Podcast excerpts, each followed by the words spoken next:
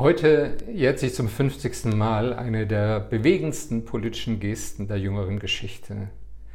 Willy Brandts Kniefall vor dem Denkmal an das Warschauer Ghetto. Für mich war das damals ein hochemotionaler Moment und ist es heute immer noch. Willy Brandt, der Widerstandskämpfer, der keinerlei persönliche Schuld und keine Verantwortung an den Verbrechen des Nationalsozialismus hatte, übernimmt die kollektive Verantwortung und bezeugt seinen Respekt und seine Demut gegenüber den Opfern der nationalsozialistischen Gewaltherrschaft.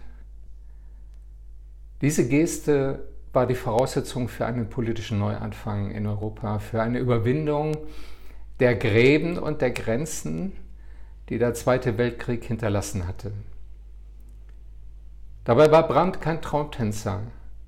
Seine Entspannungspolitik zielte nicht auf die Verfestigung des Status quo, sondern auf seine Überwindung. Er wollte den Wandel. Das war die Bedeutung von Wandel durch Annäherung. Und für ihn gehörten Menschenrechte, kollektive Sicherheit und Zusammenarbeit in Europa zusammen. Die Entspannungspolitik war fest eingebunden in das westliche Bündnis, in die NATO und auch in die Bereitschaft, einen maßgeblichen deutschen Beitrag zur gemeinsamen Sicherheit der liberalen Demokratien zu leisten.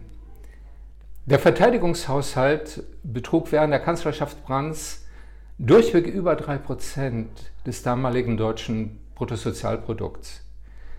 Daran muss man sich erinnern, wenn wir heute darüber diskutieren, was uns unsere Sicherheit im Bündnis wert ist.